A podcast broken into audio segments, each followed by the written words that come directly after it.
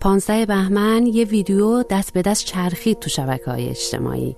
از زنی که توی ماشین تو راه رفتن به زندان بدون هجاب اجباری رو به دوربین نشست و گفت که زندانش در برابر هزینه هایی که مردم میدن چیزی نیست. زنی که نه به دادگاه محاکمه خودش رفت و نه به حکمش اعتراض کرد. حالا هم تو زندان مرکزی بجنورد زندانیه. امروز از این زن حرف می‌زنیم از نسرین حسنی.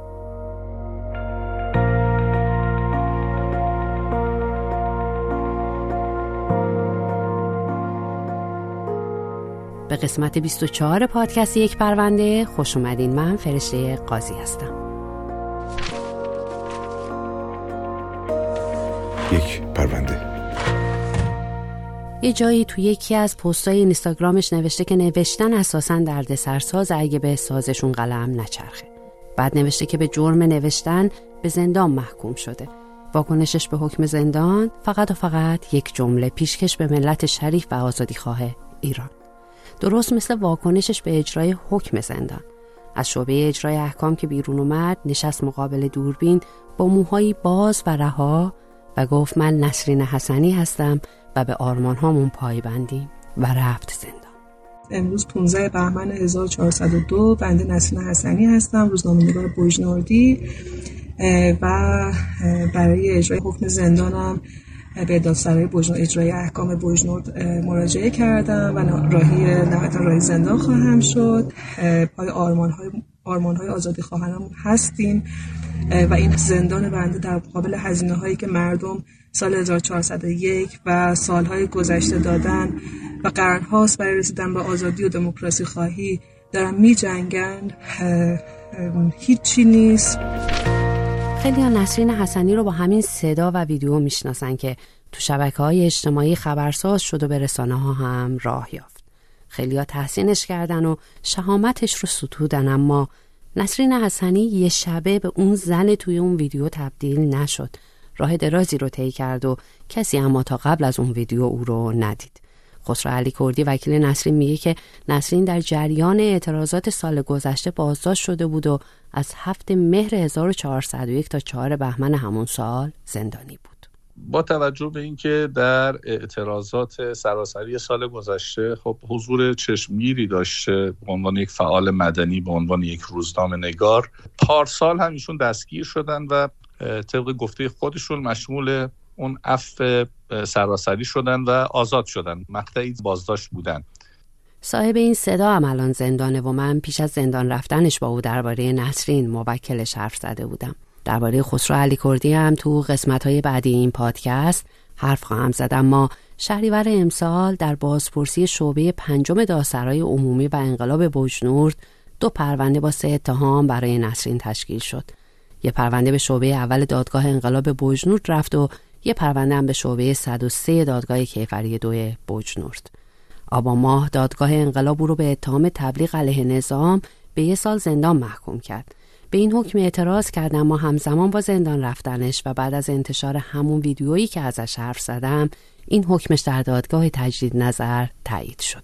دادگاه کیفری اما به اتهام نشر عکازی و عدم رعایت حجاب شرعی در معابر و انظار عمومی او رو به هفت ماه زندان و ده میلیون جزای نقدی محکوم کرد. نسرین نه به دادگاه رفت و نه به این حکم اعتراض کرد. به گفته وکیلش اعتراض مدنی کرد.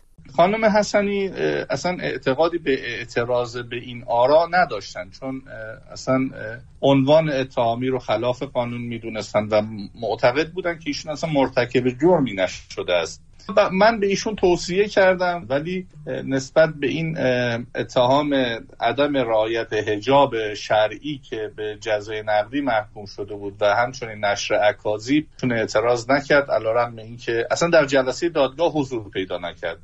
رأی ایشون قابل واخواهی بود. ظرف مهلت 20 روز بعد از واخواهی می‌تونستن مجددا تجدید نظر بخوان که خانم حسنی در یک اعتراض مدنی و اینکه مشروعیتی برای این رأی قائل نیست نسبت به رأی اعتراض نکردن و نهایتا تاریخ 15 بهمن خودشون رو به واحد اجرای احکام دادگاه برزود معرفی کردن و منتقل شدن به زندان.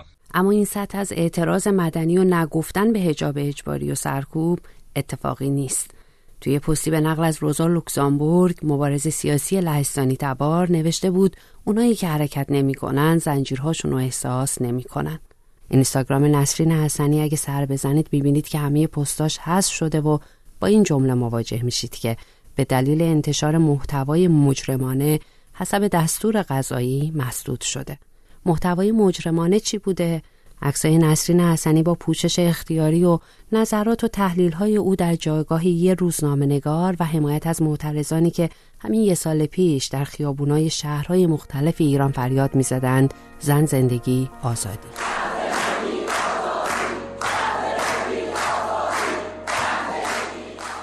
نزدیکانش میگن که امنیت یا عکسای شخصی نسرین رو مستاق نشر تصویر مبتزل دونستن و خودش رو هم لیدر اختشاشات خراسان شمالی معرفی کردن.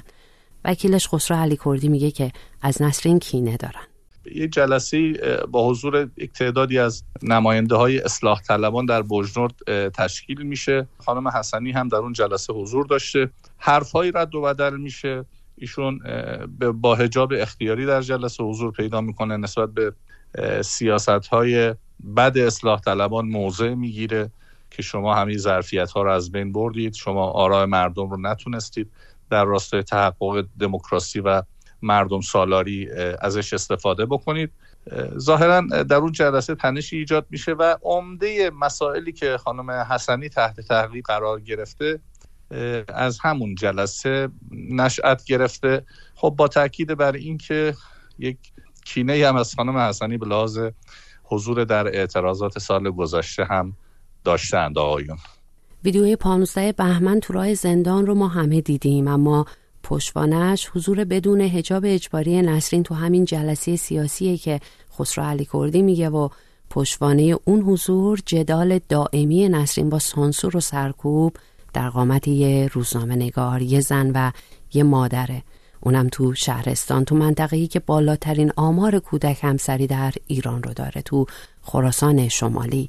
به خیلی از گزارش هایی که تو روزنامه های سراسری از خراسان شمالی طی سالهای گذشته منتشر شده اگه نگاه بکنیم رد پای نسرینه که مشهوده گزارش هایی از خشونت علیه زنان، حقوق زنان، تبیس های جنسیتی، گزارش هایی که بدون او امکان نوشتنشون هم نبود هرچند که کمتر اسمی از او در این گزارش ها اومده. محمد معصومیان روزنامه نگار در تهران در توییترش نوشته یکی از گزارش هایی که اگه کمک های نسرین حسنی نبود نمی‌شد حتی سراغش رفت. گزارش او تو روزنامه ایران در رابطه با کودک همسری بوده. گزارشی درباره زنان نه ساله. همون زنانی که نه سالگی به جای عروسک بازی پای سفره عقد میشینن و یازده دوازده سالگی مادر میشن.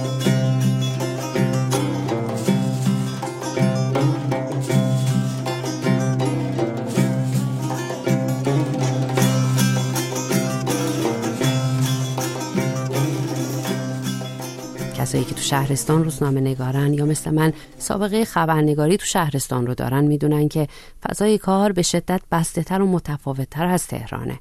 خیلی چیزا که تو تهران و تو روزنامه های سراسری جرم نیست. تو شهرستان جرمه و انتظار مدیرای استانی اینه که خبرنگارا فقط مبلغ شهرشون و استانشون باشن.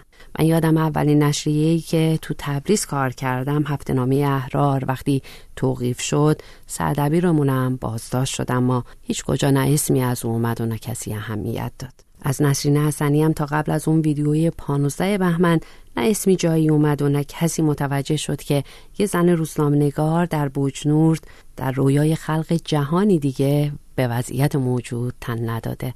زنی متولد 1363 زنی 41 ساله که مادری فرزنده. نزدیکانش میگن که او سرپرست پسرشه امیر حسین که 13 سالشه. ازشون که می‌پرسم یه هفت ماه و یه, یه سال زندان نسرین وضعیت امیر حسین چی میشه؟ میگن نسرین به خاطر امیر حسین و امیر حسین ها زندان رفت.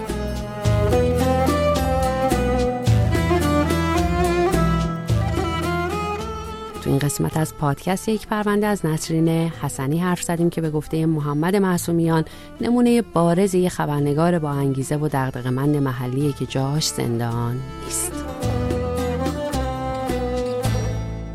حقوق بشر و حقوق شهروندی اما مقوله وسیعتریه که فقط تو زندان و اعدام و از این قبیل خلاصه نمیشه.